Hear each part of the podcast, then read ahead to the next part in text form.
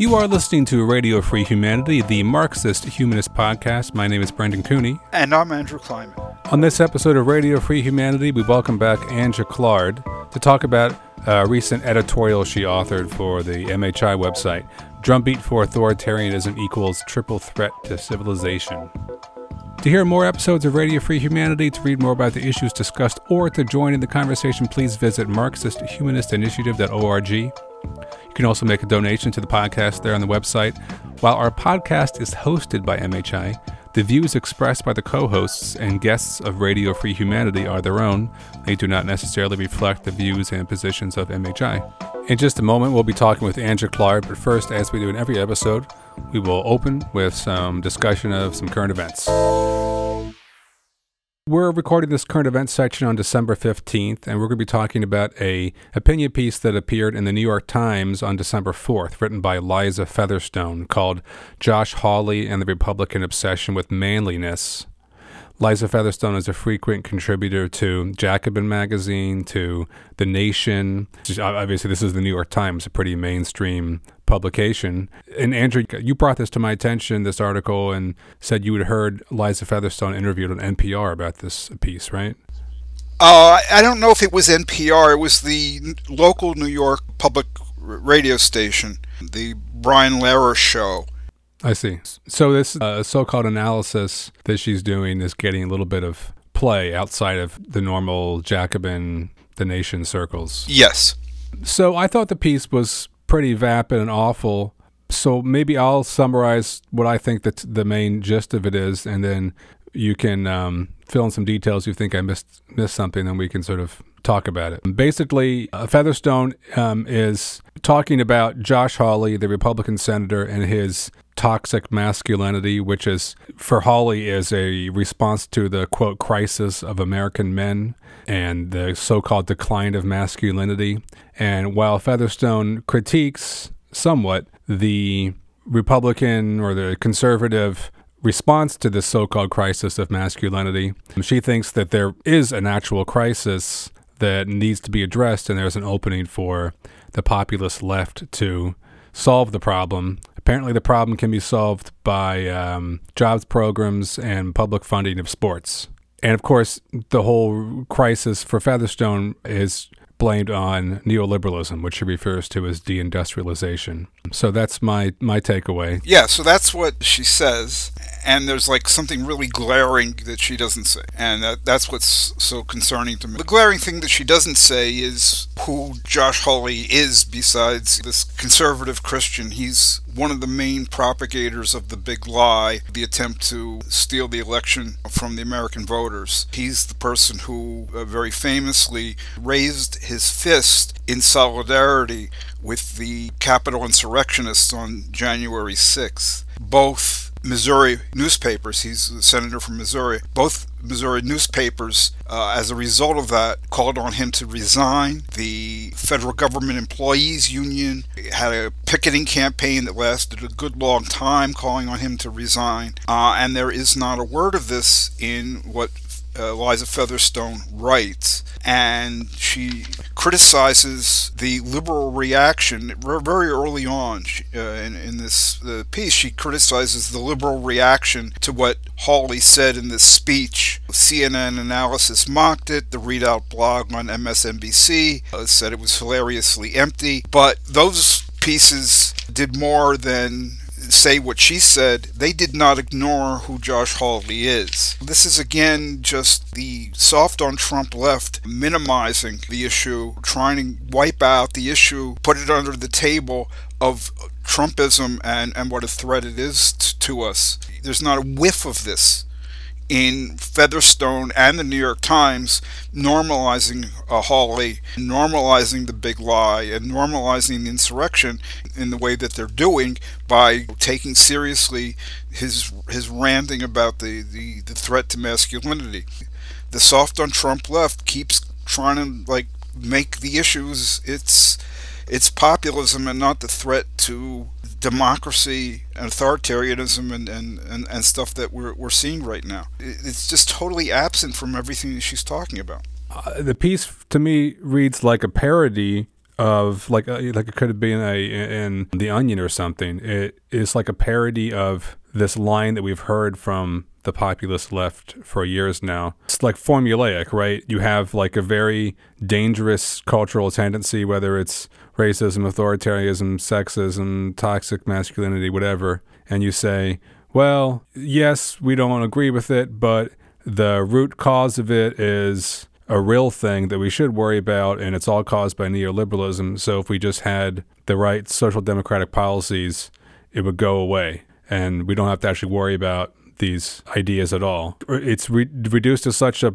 ridiculous formula that it seems like a joke. I can't believe she is applying this formula to something which is so clearly predates neoliberalism. It's almost like history starts in 1980 for these people, and that's just like the original sin. And all social ills can be reduced to neoliberalism, and then all social ills have the same solution, which is government funding of this or that programs. You could do it for like homophobia you say, okay, well, uh, there's the rise in the divorce rate and the crisis of the American family. Well, that's caused by deindustrialization and neoliberalism, and that's really a, the the reason that people want to defend heteronormativity. And so we don't really need to fight for the gay rights. We just need to like have jobs, and then families would be uh, not feel they were threatened. And there's really, you know, because there's really a rational kernel to this at the bottom of it all. It's a joke. Like you could do it for anything. And they do. They do. Do it for every single. I mean, they, you're you're right. This this looks like it was Mad Libs. You know, she just filled in the template. It's, it was a very very lazy piece, and uh, I'll have a couple things to say about. Uh, you're you're absolutely right about a lot of this stuff having nothing to do with lib- uh, neoliberalism and predating it. I want to put some flesh on, on onto that. It was very formulaic.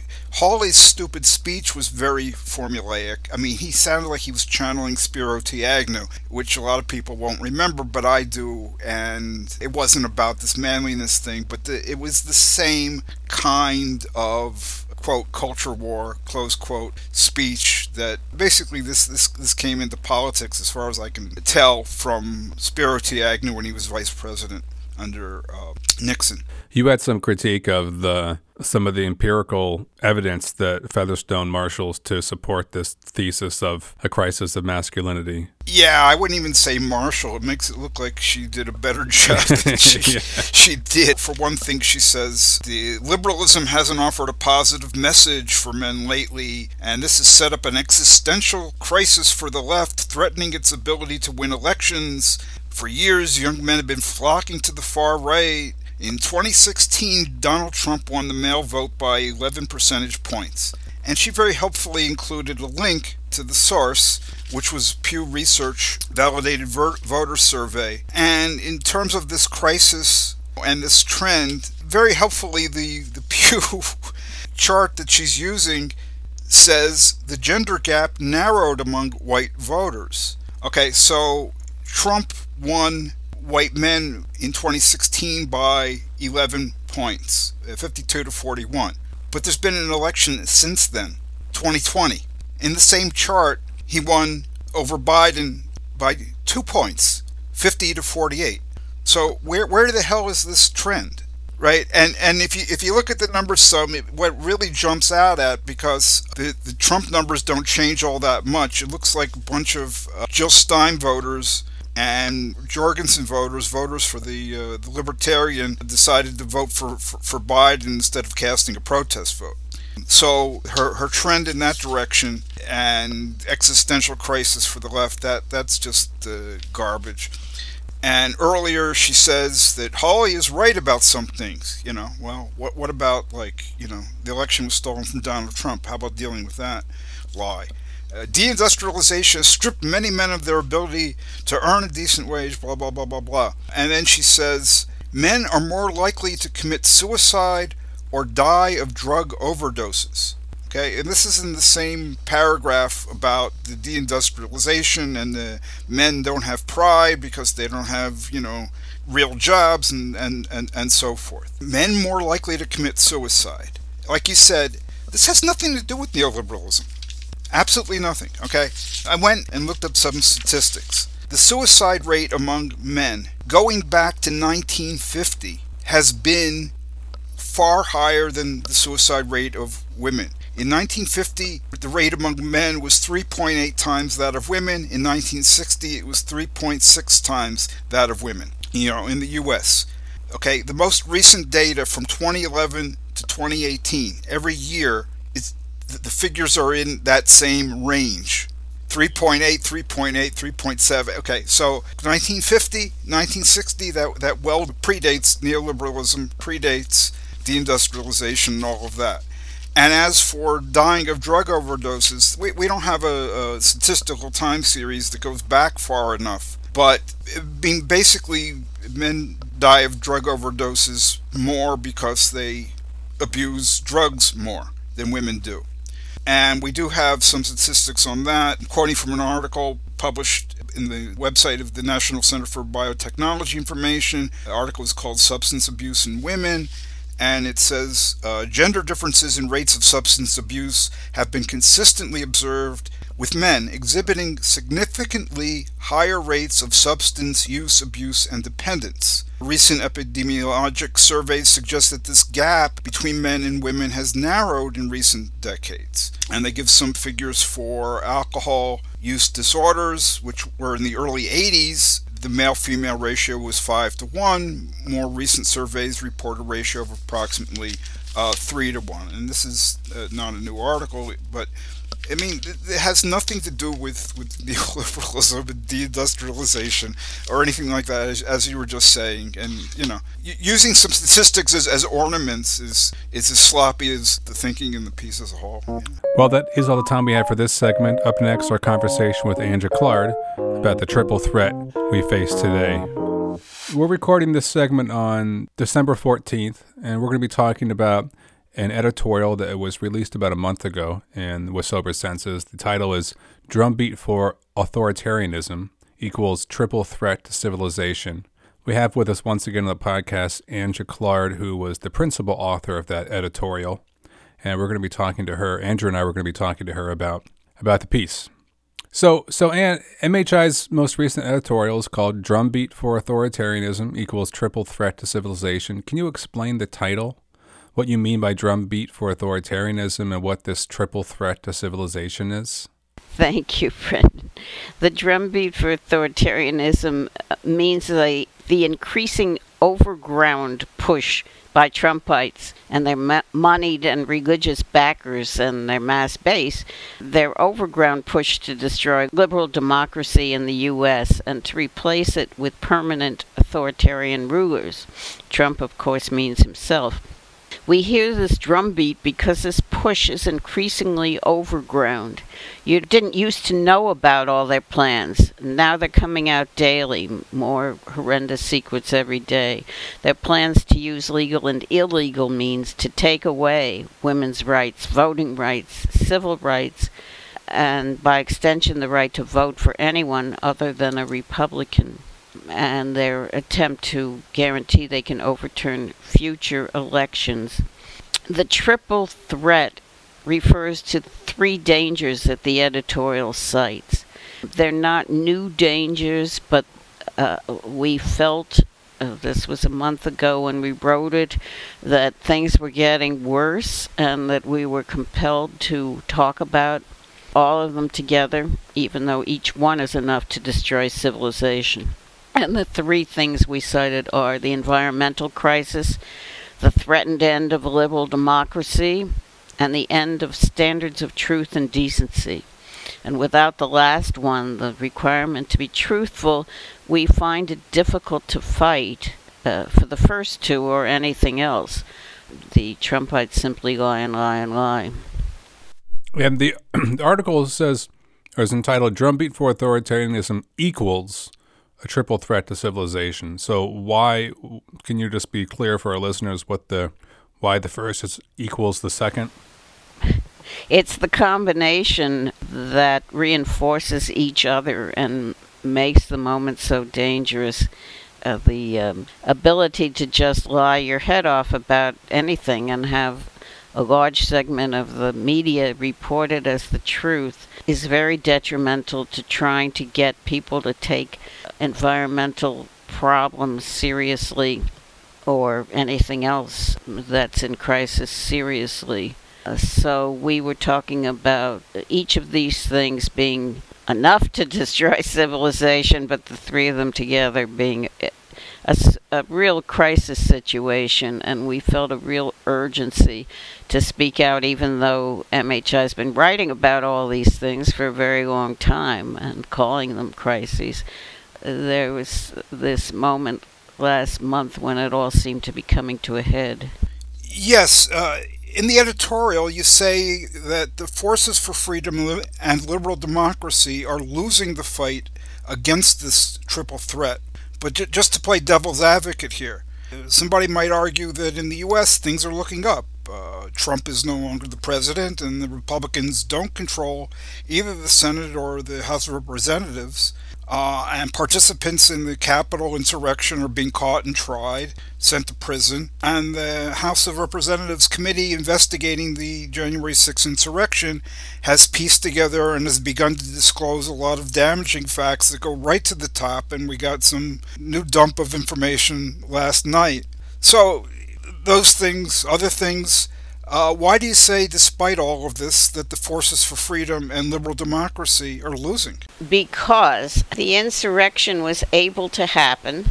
The people at the top of the participating far right groups and their enablers, both very rich people and politicians, have not been brought to justice. It's been almost a year and we've only had a smattering of people, the actual rioters themselves, prosecuted and sentenced, and most of them very short sentences, although the courts are getting a little more aggressive recently. Uh, and some of these enablers are still in Congress, where they're constantly impeding Congress from passing any laws that might help people. The January 6th committee is struggling to gather evidence uh, on what everyone knows by now. Uh, as you were saying, Trump not only condoned the insurrection, he and his staff actively planned and fomented it uh, when they were unable to corrupt enough federal and state officials to throw the election to him that way. And we are no longer a lone voice. Uh, MHI had been a lone voice for a very long time, since August 2016 when we published our first editorial article on Trumpism before he even won the election. And people said we were alarmist, we were paranoid, we were the kind of leftists that always uh, screams, this is the worst thing that ever happened. But everything we predicted came true. And now everything we were worried about, even when Trump wasn't in power, has come true and is still coming true. But suddenly, many others are joining us, not so much on the left, or so called left, some of which is still horribly uh, sitting on the fence about, well, maybe it's not so bad. It's better than neoliberalism or whatever crap they put out. But now uh, the liberal left media, all of MSNBC, the Atlantic magazine, increasingly the New York Times, are hardline New York Times used to give both sides of everything, and they stopped doing that a while ago because there was no point in asking Trumpists for their views and things. For example, Barton Gellman in the Atlantic of December 6th has a very scary article about how uh, the the next insurrection is already here, that the Republicans are setting up the electoral process and the political process uh, so that they can't lose elections, and if they do, they can simply overturn the election and put in their own people. So they're starting to panic too. But my question is not just um, whether uh, everyone's making a, a, a lot of noise about the situation, but my question is what will happen to the Trumpites after the January 6th Commission makes it official what they found? Will they go after Trump? Will they go after the powers that be? Will they even go after the people in Congress uh, amongst them who were involved in helping the insurrectionists January 6th? So, will we have another year while Merrick Garland debates whether to prosecute anyone, during which the Republican Party may well have completed its takeover of voting procedures in the states? So, on the one hand, you have a lot of the same people in positions of power as you had under Trump. And on the other, the Republican controlled states are wreaking havoc on civil rights and liberties.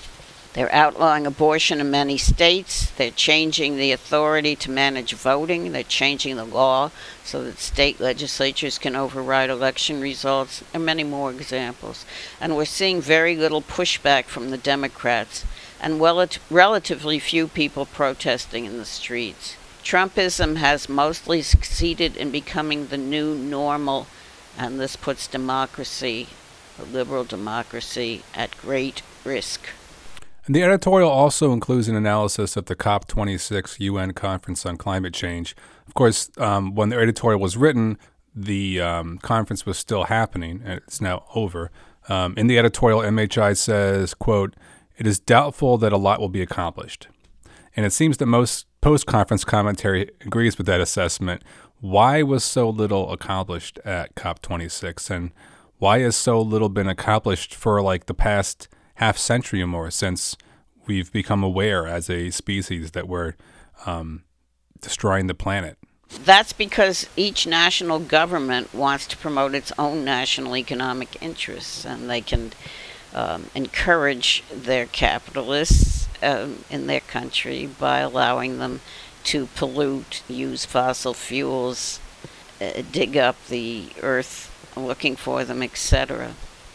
In MHI's analysis, all governments exist to serve the capitalist class, and that controls the economies, and that means supporting the ability of capitalist entities to produce in the cheapest way possible, paying the workers the least they can get away with, and using the cheapest non labor inputs into production as well, including fossil fuel energy. MHI has just adopted a great statement on the environmental issues and movements, and we'll be publishing it soon, and I'm sure you'll want to discuss that as well. Yeah, I, I want to follow up with uh, something that Anne said, um, uh, which is very inter- interesting because somebody might say, well, look, it's even in the interest of the capitalists, the capitalist class, you know, to have an environment you, know, you, you need workers, and if the workers are dying and getting sick, that's not good for business. You know, you need customers, and, and the same problem. If, if we've got these environmental uh, problems, that could be a huge deal. And disruptions to production from the, the very weird weather that the climate change is causing.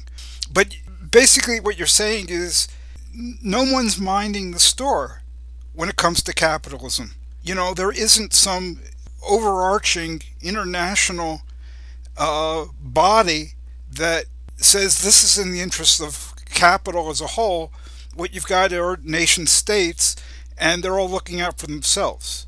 What this brings to my mind is what we've got is a system in competition, and it's not just competition in the market, but it's you know, nations in, in competition, not only individual businesses. And the, the question is, I mean, can capitalism do anything because it lacks some overarching international uh, supervision? And, you know, can we do better? Do we need some, some international system that can protect us and the environment? And, and is that even possible without getting rid of capitalism?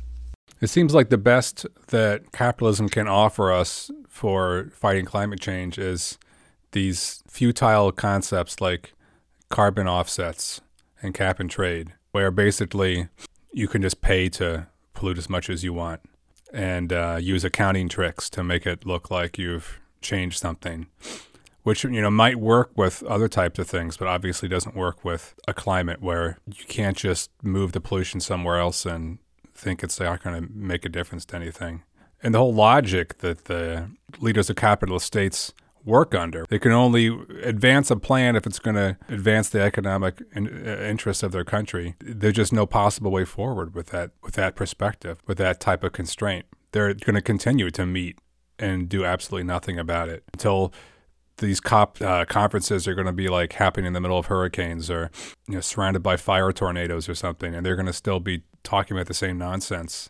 And I think that the the movement is realizing how futile these people are to, to doing anything. But the movement also hasn't really figured out what what to do next. Um, the editorial notes that 100,000 people participated in environmental protests protests outside COP26, but this wasn't enough to change the business as usual proceedings. So, what what can turn things around? Do, do protests just need to be bigger, or is something else more needed? Uh, before answering that, I want to go back to the last question because uh, uh, Brendan, I heard you asking, you know, why is there uh, uh, no international regulation of uh, of environmental destruction, which would be in everyone's interest, and why capitalists opposed? And we talked about national self-interest, but even on the individual level, it's clear that capitalism's drive for profits is so overwhelming that they don't care if they destroy the earth. They don't care if they themselves are destroyed.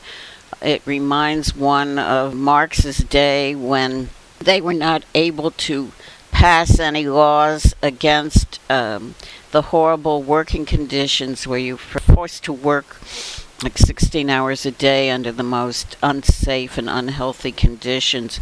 Uh, and the workers were dropping like flies, just dying off. Um, Marx said they were using up uh, a whole generation of workers in a few years. And so finally, uh, the capitalists realized they had to allow some, some regulation of, of factories. But generally they don't think about these things. They only think about their bottom line and uh, the competition to beat out the next guy and get a bigger share of the market.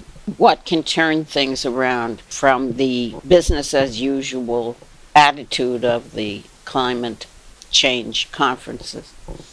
Bigger protests, you suggested. Well, bigger protests would be good, but even better would be general strikes all around the world. You bring production to a halt, then it cannot be ignored what's going on.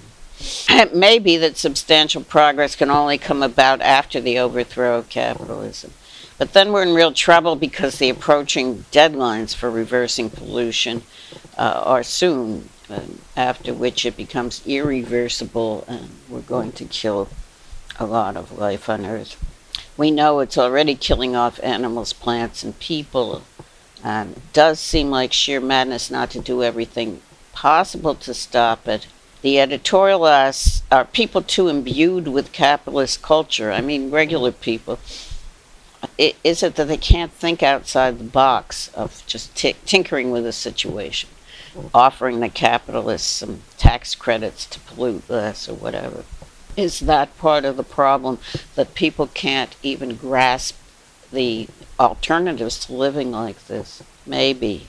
It's not the only thing, but one thing that hurts is the same kind of dynamic that we have with every capitalist looking out for number one, and every capitalist nation looking out for the number ones in their country, and nobody minding the store. The system also works to pit workers against workers. In particular, in the United States, they, they forced us into this totally ridiculous attempt to force a choice between the environment and, quote, the economy. So what do you want to do? Do you want to have, you know, an environment for your kids and grandkids and their kids, or do you want jobs? And everybody is tearing their hair out about the uh, Republicans, Trump, you know, doing better in the 2020 election with Latinos and, you know, to some extent blacks, and people had all their reasons that they dreamed up as to why that's the case. What the statistics are showing is it has to do with the pandemic. You get people, they're poor, living from paycheck to paycheck, and with uh, COVID, where is that paycheck? And so people were forced to sacrifice their very, very short term interests of, gee, I want the economy to be open. I don't want there to be a lockdown because I need to make it from paycheck to paycheck. And they were basically saying Trump is just going to let it all rip. He doesn't care, you know, how many of us die, but he's he's not going to lock us down. And they were also angry with the Democratic governors or whatever of, of, of their state. So that seems to have been have been a major factor shifting some of the, the vote in, in Trump's direction. But it's the same dynamic of, of, of people being forced to look at their most immediate interest because they're so poor. Workers have no savings really to, to talk about. And then workers being pitted against workers. You know, you couldn't have designed a better system to keep this kind of stuff in place. It, it wasn't designed, but I mean, it, it really, every, everything works to reinforce our dependency on them and our atomization, our being divided one against the other. I think the editorial speaks for a lot of people when it says that, quote, we breathed a little more freely after the U.S. election last November because Trump was about to leave the presidency soon. We had reason to hope that the threat of Trumpism would abate somewhat. End quote. But the editorial stresses that the, stresses that the threat of Trumpism has not, in fact, abated. It is not only continuing, it's getting worse, as you say in the editorial. Why do you say it's getting worse? And what should be done to, conf- to, to confront Trumpism now? Yeah, I, I say things are getting worse because all the time Trump was in power, we thought, well, this will pass.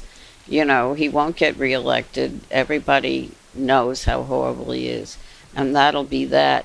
Now we're faced with the prospect of permanent Trumpism, of certainly a large minority of the voting population is continuing to support him continuing to claim that they believe everything he says, including that the last election was stolen, uh, continuing to base their actions on this. They're getting much more organized uh, than they have ever been, the, the extreme right wing. They're taking over school boards, they're taking over election commissions, they're taking over poll watcher positions.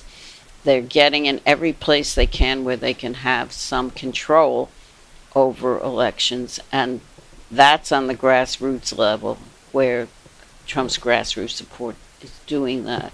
On the state legislative level, it's incredible uh, how they are just going ahead doing things that are clearly unconstitutional under the prior Supreme Courts from for decades interpretation of what can be done uh, to eliminate people's right to vote. And so that the wrong people, as they would say, don't continue to vote. And the longer this goes on, the harder it's going to be to change these laws and to uproot people from these positions of power. So we're in for a lot of trouble if we don't begin to fight a lot harder than we've been fighting. The Democrats have been very lackadaisical about what's important. They say, sure, we haven't a bill for voting rights, we haven't a bill for this or that, that they can't pass. Um, I said from the very beginning that the Democrats have to get much more aggressive. Not only the Democrats, but the people in the street have to get much much more aggressive, and stop these state actions and stop uh, these court actions. Of course, the courts have been stacked by the Trumpites over the last four years, and now Congress, the, the, the right wingers in the Senate, which means all the Republicans are stopping Biden's appointments uh, to some of the courts. So we're in very, very big trouble. We're in a much worse position than we were, in my opinion, than when Trump was in power. You know, people are starting to, to wake up to this fact that the business as usual tactics of the resistance of the left aren't working. I mean, it's good that it's not only MHI that is uh, beginning to recognize this. Amanda Marcotte, who's a columnist at Salon, she just wrote the, the following. She was talking about this, this group that is prepared to fight for abortion rights after the uh, Supreme Court overturns the right to abortion through the abortion pills uh, campaign. She says this kind of thing isn't just about protecting lives. It can also inspire people to think outside the box in all sorts of ways about how to do activism that isn't just vote, donate, protest, call your congressman. There are actions that make them feel like what they do matters and that they can make a difference. So, you know, that has been the mold in which people have been told here's how you participate. You vote, you donate money, you go to protests, you call your congressman. And, I mean, that works when they're concerned about uh, getting and keeping your vote. When the elections are rigged so that your vote doesn't matter, the legislature, the governor, whoever nullifies your, your vote, I mean, this, this kind of thing no longer matters. So, yeah, people have got to get creative, they got to get uh, militant, and they got to think about doing activism in, in, in, a different way. So MHI is saying it, and I think uh, we're absolutely right to do so, and it's good that other people, even people associated with liberalism, are beginning to say the same thing. The editorial predicted that the constitutional right to abortion in the U.S., the Roe v. Wade decision will be overturned by the Supreme Court. And since the editorial was written, the court heard oral arguments about this. We talked about this in the last current event section of the podcast. In light of what members of the court's right wing majority said during the oral argument, everyone, most commentators are pretty much agreed that um, Roe versus Wade will be overturned in substance, if not explicitly. So, what do you make of this? Like, how can this happen in a country where, as the editorial notes, quote, a solid majority of Americans favor women's right to choose? There's been a pro choice majority for an extremely long time in the U.S., but abortion rights have been chipped away at again and again and now are about to be wrested away entirely. What is keeping majority sentiment from being transformed into political power? And what, if anything, can still be done to turn the situation around? Yes, I think um, we need to be much more creative and much more militant that we than we have been. By we, I mean the women of the country as well as all the people who are for keeping liberal democracy because the way, right to abortion is not in isolation. The right to control your own body is so fundamental, and the court made it so clear that they prefer to treat women like objects and like property of the state that it's exceedingly scary. Andrew just mentioned that uh, Amanda Marcotte article in Salon. She talks about people getting discouraged, and that's a problem. After all these years of fighting Trumpism in the streets, fighting for the environment, fighting against immigration horrors, and all that sort of thing, uh, people are discouraged. The Democrats came in and not much has changed. Very little has changed. And the Supreme Court is poised not to allow any great changes, but to knock out any that might somehow get passed. But we also have Congress where it's almost impossible to pass anything. So people are discouraged. I think this is partially true. I get a lot of mailings from feminist groups Sometimes I attend their Zoom meetings. I was shocked recently at a meeting of National Women's Liberation, a group that fought long and hard to get and save Roe. I was shocked when one of the main speakers said, Of course, we're not going to get huge numbers at the marches we're holding. It seemed they weren't even going to try, in spite of the fact that the history of the women's movement, which forced the court in 1973 to find women had a right to control their own bodies, that his history was built on huge mass demonstrations, demands for free abortion on demand, not just this piddling keep abortion legal. And, and yet, people seem to think they can't do that again.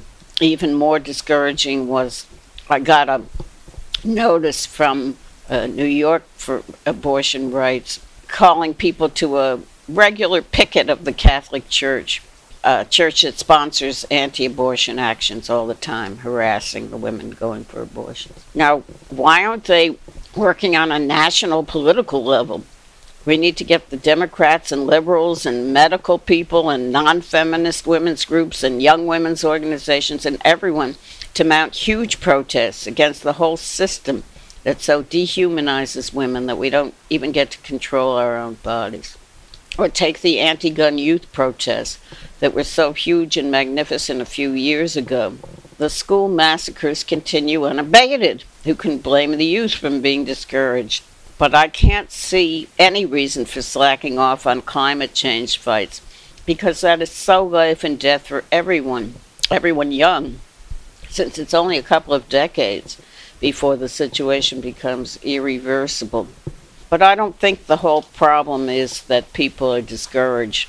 I think it's also a lack of imagination. There's a belief that the forms of protest have to fall within the old way of doing things. When the world has changed so dramatically, there must be completely new forms and methods. Well, the general strike is a good old form, but there must be other methods where people can express their desire to change things completely.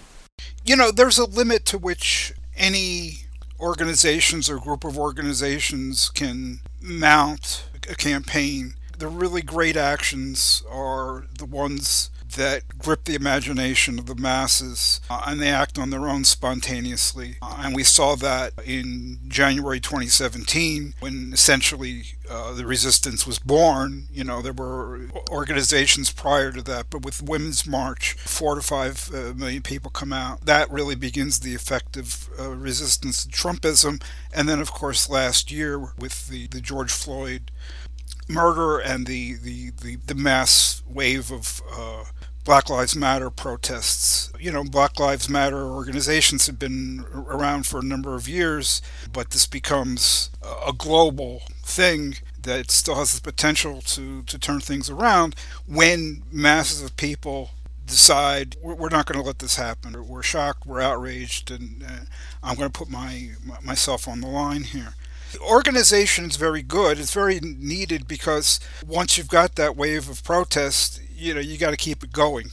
But I mean, the issue is what is going to grip the imagination of millions of people and when and, and, and why. And this is something that nobody seems able to, to predict. You know, I would love there to be uh, a mass wave of protest and general strikes and boycotts and everything else over liberal democracy in the U.S. saving it, voting rights in particular, uh, we don't have that at the moment. It's hard to know why. There's obviously a lot of reasons. Uh, but this is one thing that we can't know. So our job is not to read the tea leaves and try to predict when this will happen and that will happen.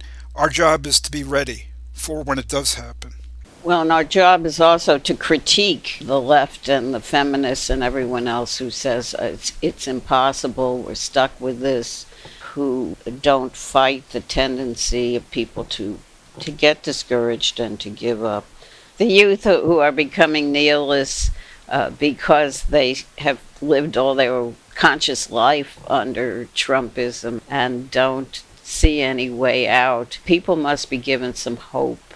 So it helps to talk about the class struggle and capitalism and the fact that it's not inevitable or permanent. Well, and speaking of critique, the editorial critiques this term culture war, which we hear all the time now to describe the fight against Trumpism. Uh, and it, the editorial says that this main this term mischaracterizes the nature of the conflict. Quote, reproduction and gender and racial freedom are not matters of culture, but of human rights, end quote. I thought that was a good way of framing the issue. But a, a critic might argue that the term culture war doesn't do any harm. It's just a handy shorthand term, and everyone knows what people mean when they use it. How would you respond to that? Oh, it makes me so mad because it trivializes the struggle. Well, it's just over culture. You can live without what culture rights implies. Certain books, some certain movies, they want to ban books or whatever. Uh, but we can't live without the right to control our bodies to have safe air to breathe and not to be slaughtered by cops and bigots because of the color of, of your skin. We didn't draft this editorial out of a preconceived notion that these three subjects had to be combined, that they're all not culture or something. But I do not see the three matters being discussed as separate, but as parts of an existential threat to humanity. You can say, of course, that's how capitalism operates, but we can't leave the problem at such an abstraction. We need to be concrete about the connections, the operations of it, and how to fight them. The term culture war also just has this very, you know, good people on both sides kind of way of framing things as if it's a question of two people talking past each other, where in reality it's a question of a bunch of fascists storming the Capitol and uh, everyone else trying to figure out how to respond. Within the context of democratic society, it's very difficult to respond to people who abuse an open society and free speech to destroy such a society. It's hard to for people to come to grips with how to respond to that. When people frame it as a culture war, it's it erases what it, what it actually is going on and like you say, it, it trivializes it and makes it very difficult to hold people accountable for what they're actually doing to to the rule of law, to liberal dem- democracy. Yes, so so Anne, you were addressing this issue of, of culture war, and then you got into the issue of in the writing of the editorial, there was not a plan ahead of time to address three issues, you know, that the editorial refers to as a triple threat, but you say they're all integrally related to one another. But what's that have to do with the term culture war? Because the right wingers uh, group everything they don't like as culture war. It's not that they're advocating economic uh, war between the capitalists and the workers. It's just a way of they're denigrating whatever it is that's bothering the non right wingers, whatever you complain about. Oh, it's just cultural. Oh, you're trying to start a culture war. So it's their way of beating up higher education that talks about culture, books, or whatever, ideas of freedom. And of course, the um, assault on teaching black history because that's only cultural, it's not real history all that gets grouped together and treated as unimportant, and you're characterized as being only interested in culture, and that's an elitist thing anyway to even care about. And so I think it's very harmful, and we we shouldn't uh, ever use that term. And it's not only the right wing that, that talks about culture war. I don't actually know where the, the term got started, but I mean, it's it's everywhere. It's there in the so called left. We've referred a number of times on this podcast to a piece in Jacobin by Dustin Guastella. It came out on um, May 25, 2020, uh, the same day that uh, George Floyd was murdered. And the title of the piece was, if I, this is from memory, but it's something like we need a class war, not a culture war. Dustin Guastella was very careful not to say we need to minimize concern with racism and, and so forth. You know, he made it about woke language and this and that. But it seems to me that this idea of talking about culture is often a way of covering over the fact that what you're saying is let's have some benign neglect as uh, Daniel Patrick Moynihan called it, let's have some benign neglect on the left to concern with racism, to concern with misogyny, uh, to concern with uh, you know xenophobia. Let's make it as if it's all about you know people wanting to ban Dr. Seuss books, you know. But what we really want to do is get them to uh, support our top-down labor union struggles or our top-down left politics struggles, you know, and align behind us instead of being concerned with what they're they're really concerned with. So it, there's a certain kind of like attempt to uh, hem in the freedom movements along very narrowly economic lines, organized and directed by a economic populist quote left. So that's what worries me a lot more, even than the right wingers talking about culture war. But for the right wingers, when they talk about culture, what they're really talking about is civilization. And civilization means Christianity and it means white supremacy. Yeah. So when the right talks about culture war, it's like it's about Christian fascism. When the left talks about it, it's about telling people that the struggle against racism or for women's equality needs to sit at the back of the bus and be subsumed by the struggle for economic populist objects. And when the mainstream media talks about culture war, it's about trying to play some sort of both sides game where they appear to be neutral and pussyfoot around the real political issues. Bingo. That's the triple threat with respect to the culture war. Um, yeah. Hey, we're going to return to this conversation in just a moment, but first, as we do in every episode, we're going to take just a few minutes to hear from Anne Jaclard, Organizational Secretary of Marxist Humanist Initiative, the organization which sponsors this podcast.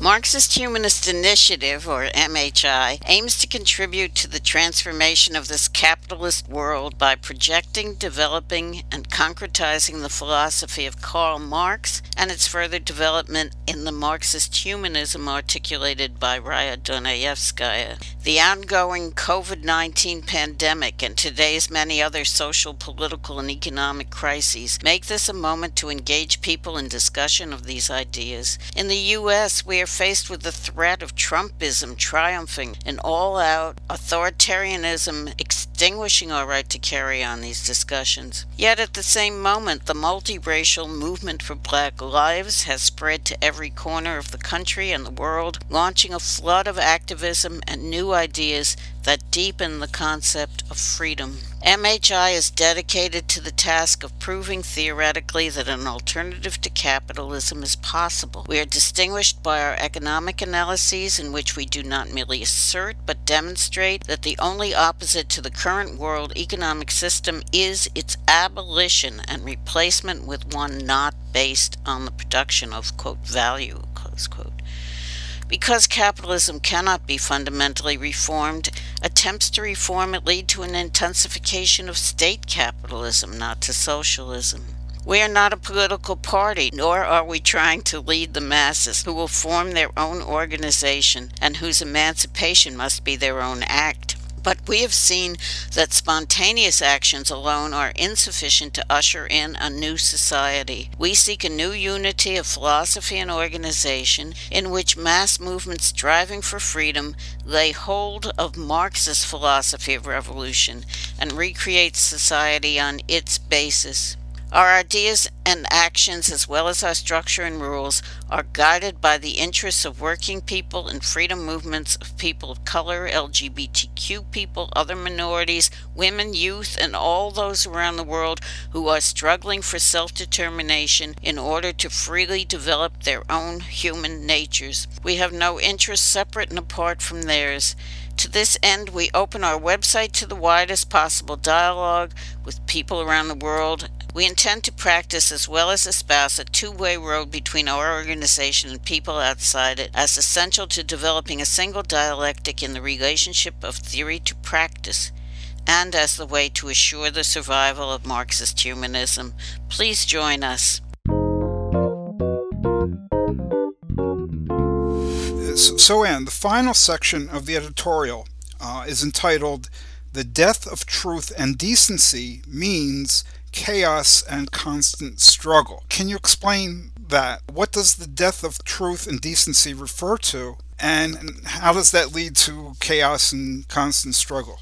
The death of truth and decency refers to the great advantage that the Trumpites have in getting their hateful messages out because they simply lie, lie, lie, big lies, small lies about everything they don't like. They just make it up and they have their own media. They have confused and compromised other media. They have uh, Facebook and other ways to recruit people with media.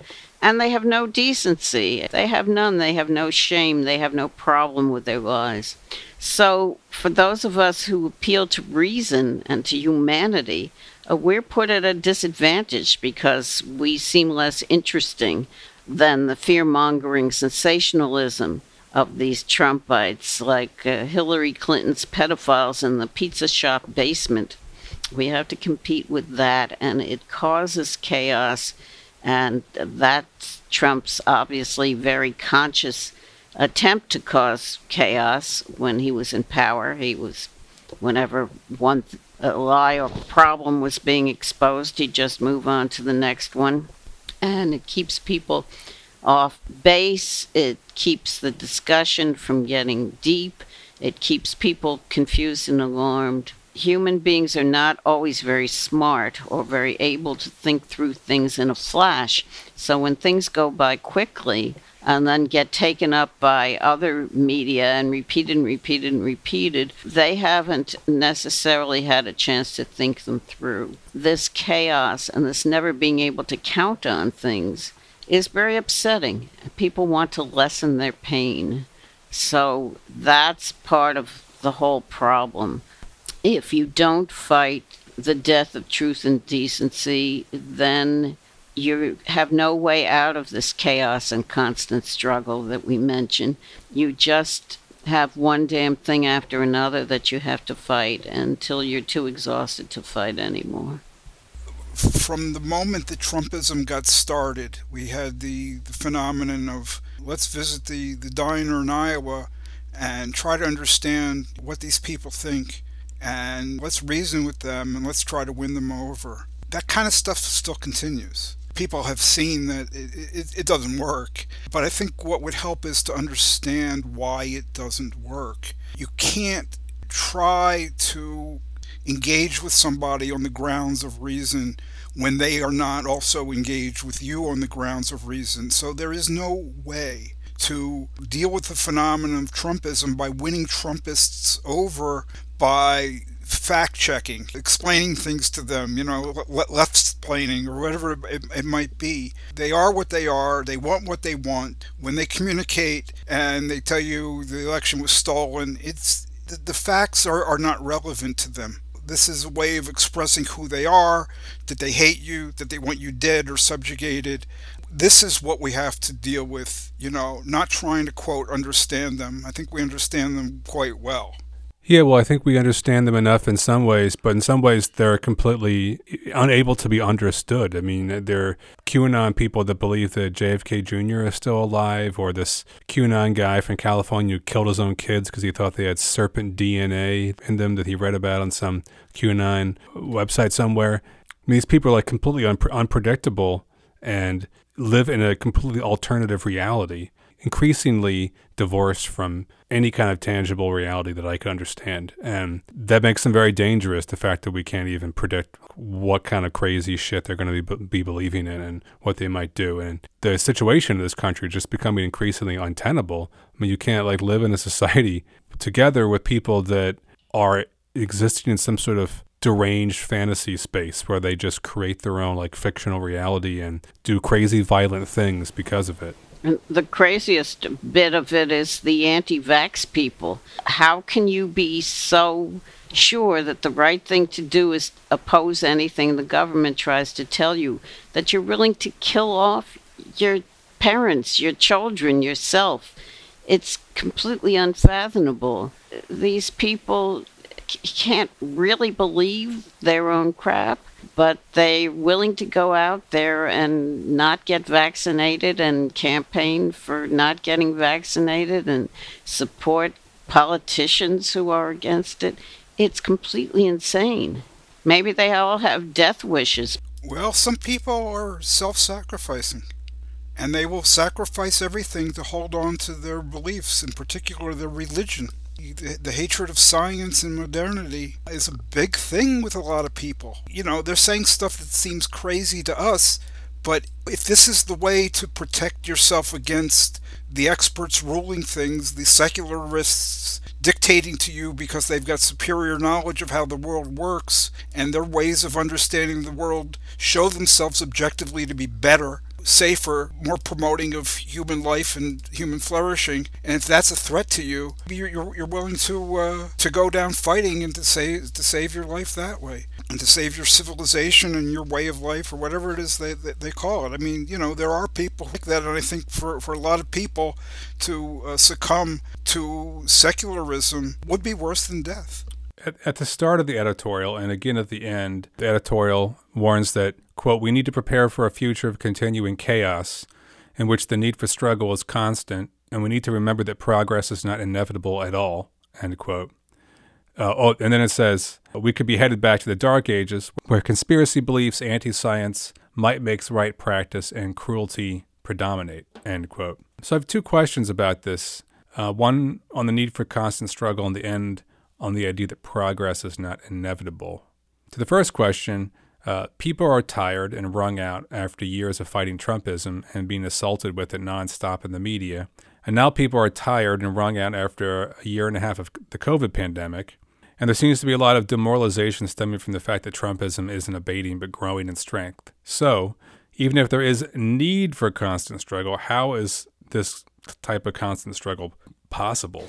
Well, I think it helps individuals to have their own heads straight, to understand the world today, and to understand something of Marx's philosophy, both to understand capitalism and what its opposite might be a free society.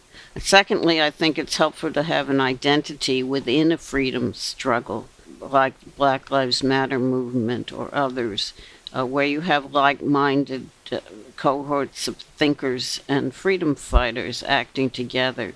You have a community to share ideas as well as life struggles with.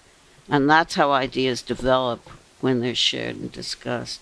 And that's the purpose of organization, at least our organization, MHI. We're dedicated to developing revolutionary theory and philosophy, which we think are powerful forces in the world and can help the masses to move forward. And then the second part of the question um, on about progress not being inevitable. Some people will undoubtedly find it surprising, or at least inconsistent, that Marxists of all people, are warning that progress isn't inevitable. What do such people get wrong? Near the end of her life, Raya Dunayevskaya explored this issue and commented that the Hegelian dialectic discloses um, that retrogression is very nearly inevitable if one tries to escape regression by mere faith. Can you explain this? I'll try. I think your question arises from a very 19th century view that progress is inevitable. It certainly has been disproved in the political arena in this century and earlier. And I don't know that even people calling themselves Marxists actually believe this stuff anymore, that progress is inevitable. Even if Marx held such a belief, uh, and he certainly hoped and looked forward to a final struggle someday soon in which the proletariat would win and would go on to govern their own lives. Even so, I don't think it's a common view among Marxists today, is what I'm saying. It is wrong, but it's not something that you frequently see referred to in the literature, I don't believe. The business about Hegelian dialectic disclosing that retrogression is very nearly inevitable if you try to escape it by mere faith.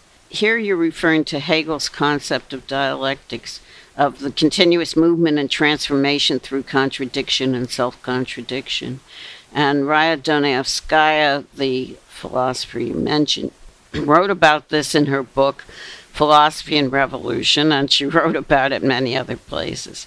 And she shows that Hegel indicates the movement can be backward just as easily as well as forward. The point is there's constant movement, nothing can stand still. Uh, there's no uh, inevitability or teleology that makes one outcome uh, for every time there's movement. We can keep fighting and thinking and bringing the dialectic to bear on our ideas uh, to try to take them to a higher level, more developed level that will be helpful to the mass movements for freedom. That's what we can do. That's what MHI tries to do. We invite you all to write to us, discuss ideas with us, join us in the long haul struggle for a better world. I mean, j- just in terms of the legacy that we've inherited from Marx, when we and others don't say that progress is inevitable. We're not like, you know, just hiding or revising Marx's Marxism. Basically, what has happened, I think, is that the detractors of Marx, by no accident whatever, they conflated two issues that shouldn't be conflated. One is a recognition that there are certain tendencies working their way through history and so Marx was able to identify certain tendencies, like the, the growth of the proletariat, the fact that it's locked into a struggle against capital, certain tendencies uh, having to do with the capitalist development and so forth. You know, he saw that these were not just contingent factors, but really grounded uh, things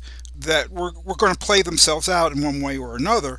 Then there's the issue of is something empirically guaranteed to succeed or something empirically guaranteed to fail. And so the detractors of Marx have wrapped up Marx's, Marx's recognition of certain objective movements in history to some wacko stuff about this outcome is guaranteed, this outcome is guaranteed not to happen. Marx did the first, he didn't do the second. It's as simple as that as far as I can see. You know, you know, I've read some of Marx enough to, to, to make that judgment, I think.